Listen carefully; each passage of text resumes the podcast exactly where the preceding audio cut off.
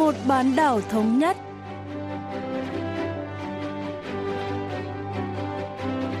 Thanh Hảo xin kính chào quý vị và các bạn. Mời quý vị và các bạn cùng theo dõi chuyên mục Vì một bán đảo thống nhất của Đài Phát thanh Quốc tế Hàn Quốc KBS World Radio.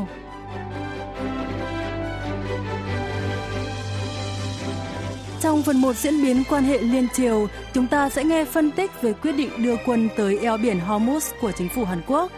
Ở phần tiếp theo cận cảnh Bắc Triều Tiên, mời các bạn tìm hiểu về trang phục truyền thống hanbok ở miền Bắc.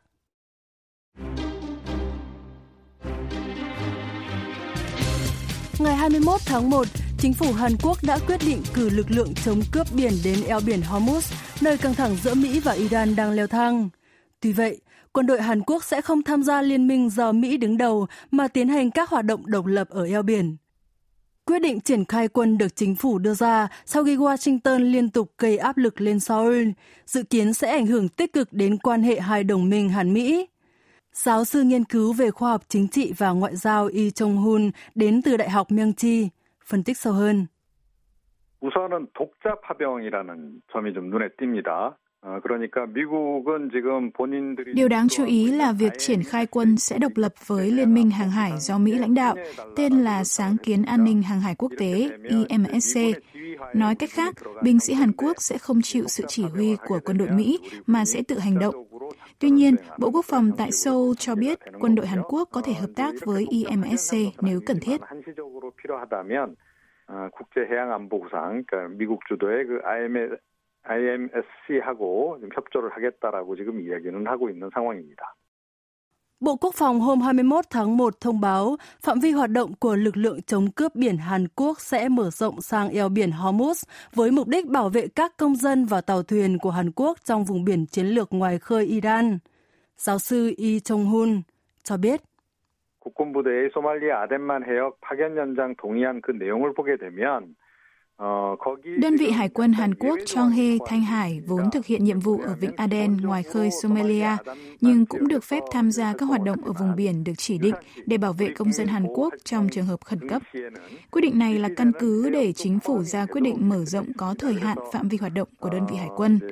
Các khu vực hoạt động sẽ không được mở rộng vĩnh viễn và đơn vị quân đội mới cũng không được triển khai. Tóm lại, đơn vị Chonghae hiện đang thực thi nhiệm vụ chống cướp biển ở vùng biển xung quanh Somalia mở rộng phạm vi hoạt động. 기존에 나가 있는 청해 부대가 활동 반경을 조금 넓히는 정도 선에서 이렇게 일단은 조정을 한 그런 대목이 좀 눈에 띕니다. Biệt đội Hải quân Chonghe đã đảm nhận nhiệm vụ chống cướp biển ở Vịnh Aden ngoài khơi Somalia kể từ năm 2009. Theo quyết định của chính phủ, đợt luân chuyển thứ 31 của đơn vị cùng tàu khu trục Wangkon đã bắt đầu thực hiện các hoạt động mở rộng phạm vi từ 5 giờ 30 phút chiều ngày 21 tháng 1 với mục tiêu bảo vệ lợi ích quốc gia của Hàn Quốc. Giáo sư Lee Chung-hun phân tích. 아, 미국이 지금 이제 이란군 실세 그 솔레이마니 trên thực tế, Mỹ và Iran đã bước vào cục diện gần như chiến tranh kể từ khi chỉ huy quân sự hàng đầu của Iran Qasem Soleimani bị ám sát. Hệ lụy là căng thẳng càng leo thang ở eo biển Hormuz, nơi 70% lượng dầu nhập khẩu của Hàn Quốc đi qua. Hàn Quốc rất cần duy trì và quản lý eo biển này một cách ổn định, nên lẽ ra phải điều động quân đến sớm hơn. Trong bối cảnh này, Mỹ đã công khai đề nghị Hàn Quốc phái cử quân đội tham gia liên quân đa quốc gia do Mỹ lãnh đạo trong khu vực. Vì vậy, triển khai quân cũng là cần thiết để thắt chặt quan hệ Hàn-Mỹ. 그래서 이 한미 관계를 좀 지속적으로 좀 안정적으로 유지하는 측면에서도 파병을 좀 해야 하는 그런 필요성이 좀 있었던 거죠. Căng thẳng gia tăng giữa Mỹ và Iran đã làm dấy lên lo ngại về sự an toàn của vận chuyển quốc tế tại eo biển Hormuz. Hiện tại, khoảng 25.000 người Hàn Quốc đang cư trú ở Trung Đông. Nếu Hàn Quốc thấy cần sơ tán nhanh chóng các công dân trong khu vực này, đơn vị Chonghae có thể thực hiện nhiệm vụ. Ngoài ra, chính phủ đã cân nhắc kỹ lưỡng về mặt ngoại giao khi quyết định triển khai quân độc lập và mở rộng tạm thời vai trò của đơn vị. Giáo sư Yi Chung-hun, lý giải. 미국하고 이란 사이에서 우리가 이제 그 나름의 대안을 좀 찾은 것이다. 이렇게 이제 봐야 Bị mắc kẹt giữa Mỹ và Iran, Hàn Quốc dường như đã tìm thấy một thỏa hiệp. Seoul đang duy trì mối quan hệ tương đối tốt với Tehran. Trong bối cảnh căng thẳng giữa Mỹ và Iran, Hàn Quốc khó có thể đứng về phía một trong hai. Iran đã cảnh báo sẽ coi Hàn Quốc là kẻ thù nếu Seoul gia nhập liên minh do Mỹ lãnh đạo nhằm chống lại các hoạt động quân sự của Iran. Tất nhiên, Hàn Quốc phải tránh kịch bản này. 이란 쪽에서는 뭐 그럴 경우에는 우리의 적으로 간주하겠다라고도 이미 선포를 한 상황이기 때문에 그러한 상황은 좀 피해야 될 필요성이 좀 있었던 거죠. Quyết định cử đơn vị hải quân thực hiện các hoạt động độc lập của Hàn Quốc được coi là động thái vừa chấp thuận yêu cầu của Washington, vừa cân nhắc quan hệ với Iran. Kể từ năm ngoái, Mỹ đã yêu cầu Hàn Quốc tham gia liên minh quân sự để góp phần ổn định eo biển Hormuz. Nhưng nếu Hàn Quốc tham gia liên minh, quan hệ kinh tế với Iran sẽ bị hủy hoại, an toàn của người Hàn Quốc cư trú ở Trung Đông cũng sẽ bị đe dọa. Cuối cùng, Hàn Quốc đã chọn phương án có thể được cả Mỹ và Iran chấp thuận, đó là triển khai quân độc lập. Liên quan đến vấn đề này, cả hai nước đều hiểu quyết định của Hàn Quốc. Bộ Ngoại giao Mỹ hôm 21 tháng 1 cho biết, Washington hoan nghênh và đánh giá cao quyết định của Seoul, nhận định quyết định này thể hiện sức mạnh của liên minh song phương. Bình luận này là dấu hiệu tốt cho tương lai quan hệ Hàn Mỹ. Giáo sư Lee Chong-hun đến từ Đại học Myongji nhận định. 최근에 사실은 뭐 한미 간에 약간 좀 갈등들이 좀 없잖아 있었습니다. Đúng là đã có những xích mích giữa Hàn Quốc và Mỹ liên quan đến chính sách của Seoul đối với Bắc Triều Tiên và thỏa thuận chia sẻ chi phí quân sự đối với quân đồn trú Mỹ tại Hàn Quốc. Mỹ đã yêu cầu Hàn Quốc chi trả gấp 5 lần so với năm ngoái, khiến các cuộc đàm phán gặp nhiều khó khăn. Gần đây, Hàn Quốc đã bắt đầu khuyến khích du lịch khách lẻ tới Bắc Triều Tiên trong khuôn khổ các lệnh trừng phạt quốc tế, nhưng Seoul vẫn cần được Washington chấp thuận về vấn đề này. Tôi nghĩ Hàn Quốc đã cân nhắc quan hệ Hàn-Mỹ cũng như quan hệ liên triều khi ra quyết định điều động binh sĩ. sĩ. 범위 내에서 대북 개별 관광을 좀 추진하겠다라고 지금 밝히고 있는데 이 부분에 물꼬를 트는데도 좀 도움이 될, 될 것으로 이렇게 기대를 하고 어, 파병 요청에 응한 것으로 이렇게 보입니다. Dư luận đang quan tâm liệu Hàn Quốc quyết định đưa quân tới eo biển Hormuz có giúp Seoul tranh thủ được sự ủng hộ của Washington cho chính sách đối với Bình Nhưỡng hay không? Về cơ bản, chính phủ Hàn Quốc muốn cải thiện quan hệ xuyên biên giới để tạo xung lực cho đối thoại Mỹ-Triều. Một phần của nỗ lực đó là tạo điều kiện cho người Hàn Quốc thực hiện các chuyến du lịch riêng lẻ tới miền Bắc trong khuôn khổ các lệnh trừng phạt của Mỹ. Mặc dù du lịch không thuộc đối tượng bị trừng phạt, nhưng chuyển tiền mặt và các vấn đề khác bị coi là vi phạm lệnh trừng phạt. Đó là lý do vì sao sự hợp tác của Mỹ là cần thiết. Nếu Mỹ chấp thuận du khách lẻ tới Bắc Triều Tiên có thể giúp phá vỡ bế tắc trong quan hệ hai miền Nam Bắc. Giáo sư Yi Chong-hun giải thích. 북한 쪽에서는 뭐 금강산 관광 그 다음에 개성공단 재개하라고 오래전부터 우리 정부에 Bắc Triều Tiên từ lâu đã gây áp lực cho Hàn Quốc nối lại các dự án kinh tế chung đang bị đình chỉ như chương trình du lịch núi Cơm Cang và dự án khu công nghiệp Kaesong.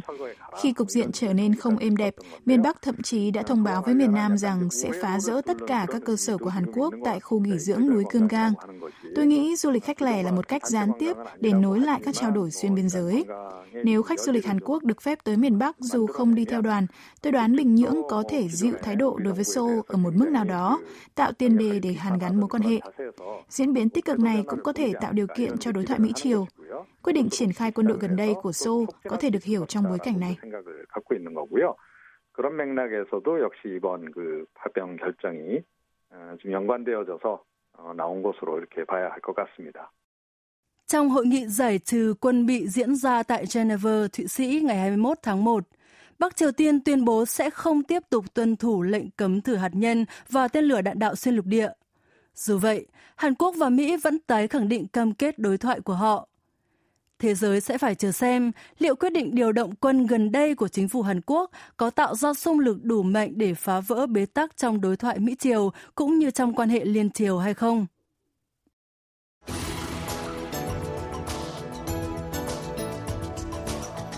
Kỳ nghỉ Tết Nguyên đán sẽ bắt đầu từ ngày 24 tháng 1. Trước một trong những ngày lễ truyền thống lớn nhất của quốc gia, các gia đình Hàn Quốc thường thực hiện tập tục soi bim, tức là chuẩn bị trang phục hanbok mới để mặc trong dịp Tết. Nhiều người trẻ cũng thuê hanbok mặc rồi đi tham quan các cung điện cổ. Vậy còn người dân ở phía bắc bán đảo Hàn Quốc thì sao? Họ có mặc trang phục truyền thống để ăn mừng Tết Nguyên đán không? Hôm nay, chúng ta sẽ tìm hiểu về trang phục truyền thống Hanbok ở Bắc Triều Tiên cùng bà Kang Mi-chin đã đào thoát thành công và hiện là phóng viên tại tờ báo trực tuyến Daily NK có trụ sở tại Seoul. 북한은 설금을 하는 문화는 없습니다. Không có văn hóa Seoul Beam ở Bắc Triều Tiên. Ở miền Bắc, hanbok thường được mặc trong những dịp đặc biệt như các sự kiện chính trị, đám cưới và mừng thọ cha mẹ ở tuổi 60, 70 và 80. Chỉ có một vài gia đình đề cao giá trị truyền thống thì mặc hanbok cho trẻ em để cúi chào người lớn trong ngày Tết âm lịch. 고전적인 것을 좀 고집하는 그런 가정들, 그런 가정에서는 아이들한테 한복도 입히고 뭐 세배도 받고 이렇게 하는 거죠. Bắc Triều Tiên đã bãi bỏ Tết âm lịch vào những năm 1960 trên danh nghĩa xóa bỏ các tập tục phong kiến.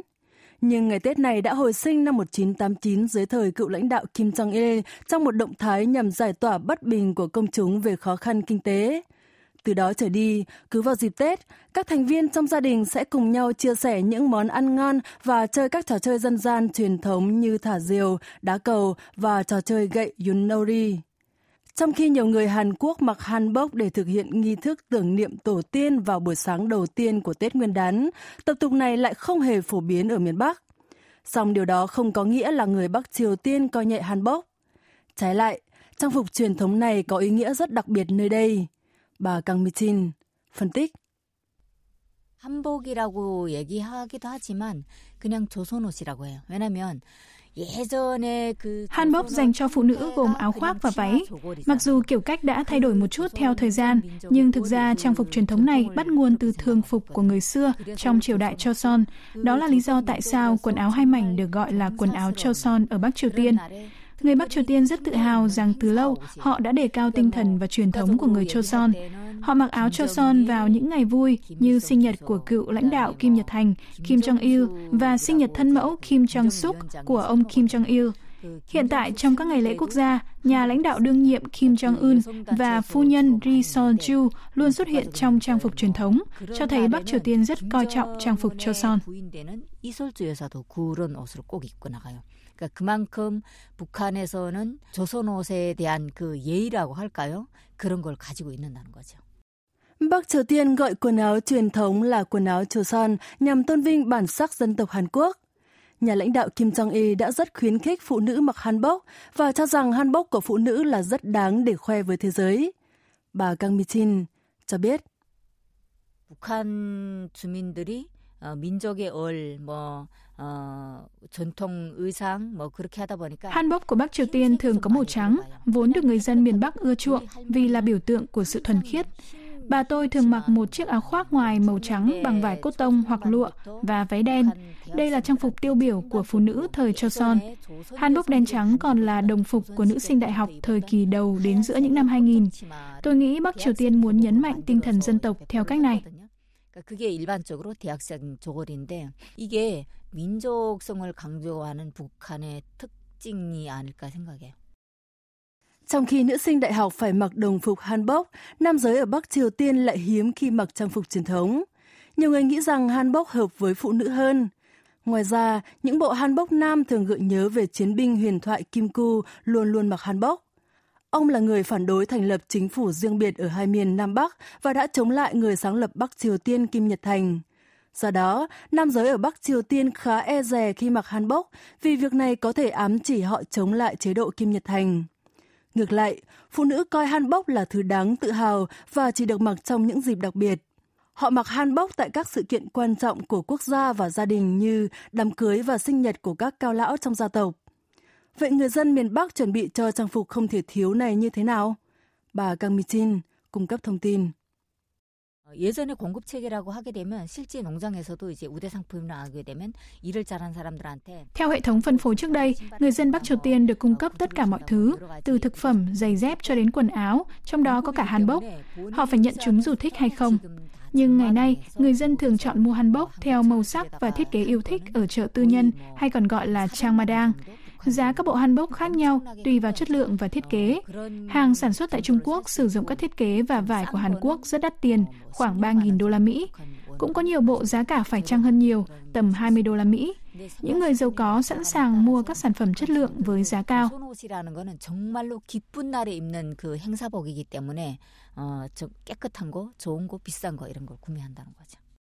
Trước đây, chính quyền Bắc Triều Tiên phân phát quần áo bao gồm cả hanbok cho mọi người. Nhưng hệ thống phân phối nhà nước đã sụp đổ giữa những năm 1990 do khó khăn kinh tế cực độ. Ngày nay, mọi người mua hanbok tại chợ tư nhân hay còn gọi là trang ma tăng. Nhìn chung, hanbok đắt hơn quần áo thông thường. Những người không đủ tiền mua thường đi thuê, bởi nếu không mặc hanbok trong các sự kiện quan trọng thì sẽ bị coi thường. Các họa tiết hanbok cũng mang ý nghĩa đặc biệt đối với người Bắc Triều Tiên. Bà Kang Mi-chin lý giải. 북한 한복의 디자인을 보게 되면 소매 끝은 물론이고 trong hanbok của Bắc Triều Tiên, các họa tiết hoa thường được thêm vào tay áo và váy để bộ trang phục thêm lộng lẫy, tượng trưng cho niềm vui và hạnh phúc tràn đầy. 그 꽃장식이 얼마나 많냐가 화려함을 더해주기 때문에 그러니까 최대한 기쁨을 표시하는 그런 옷이기 때문에 그런 것도 좀 있고 Hanbok là lễ phục dành riêng cho những ngày quan trọng và các mẫu hoa thêu trên hanbok tượng trưng cho niềm vui và phước lành. Lụa ở huyện Yongbyon ở tỉnh Bắc Pyongan là loại vải may hanbok nổi tiếng nhất. Được biết đến qua bài thơ trữ tình sâu lắng những đóa hoa đỗ quyên của nhà thơ lừng danh Kim So-wol, huyện Yongbyon ở tỉnh Bắc Pyongan, Bắc Triều Tiên nổi tiếng với lụa có hoa văn hoa đỗ quyên Chính quyền Bắc Triều Tiên đã tích cực khuyến khích mặc hanbok dưới thời Chủ tịch Kim Jong-un. Một trong những thay đổi lớn đó là đàn ông đã bắt đầu mặc hanbok nhiều hơn. Bà Kang Mi-chin phân tích. 최근 한 2010년대 중반부터 아이들한테 모두 한복을 입히는 거예요. Từ giữa những năm 2010, ngày càng nhiều phụ huynh cho con em mặc hanbok. Không chỉ trẻ em mà đàn ông cũng đã mặc trang phục truyền thống. Những bức ảnh ngày Tết âm lịch và một số sự kiện ở Bình Nhưỡng năm 2016 và 2017 cho thấy rất nhiều người, từ trẻ em đến người già và cả nam giới mặc hanbok. Người Bắc Triều Tiên luôn đề cao những truyền thống cũ để duy trì bản sắc dân tộc, điều mà họ tin là đã giúp đất nước nhỏ bé này trụ vững trước các lệnh trừng phạt quốc tế khắc nghiệt. Niềm tự hào dân tộc thể hiện rõ trong một bài hát mang tên Bắc Triều Tiên là một trong những dân tộc vĩ đại nhất thế giới. Miền Bắc dự kiến sẽ tiếp tục khuyến khích người dân mặc trang phục truyền thống. 입장으로서는 한복, 그러니까 민족의 의상이라고 생각하는 그 조선 옷을 앞으로도 그냥 장려할 것 같아요. Trong kỳ nghỉ Tết Nguyên đán năm ngoái, báo Lao động, tờ báo chính thức của Đảng Lao động Bắc Triều Tiên đưa tin, các cửa hàng quần áo chật cứng người mua hanbok, kèm hình ảnh trẻ em đang nhảy dây trong những bộ hanbok. Đàn ông Bắc Triều Tiên đã từng tránh trang phục truyền thống này, nhưng giờ đây, một số người đã chọn mặc nó trong đám cưới của họ. Trong vòng vây cấm vận quốc tế mạnh mẽ, Bắc Triều Tiên đang nỗ lực tăng cường đoàn kết nội bộ, nhấn mạnh tinh thần và độc lập dân tộc bằng cách lan tỏa văn hóa hanbok trong dân chúng.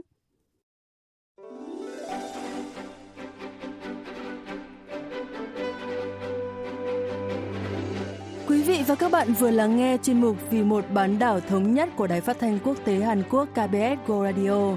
Cảm ơn quý vị và các bạn đã quan tâm theo dõi. Xin kính chào tạm biệt và hẹn gặp lại trong chuyên mục tuần sau.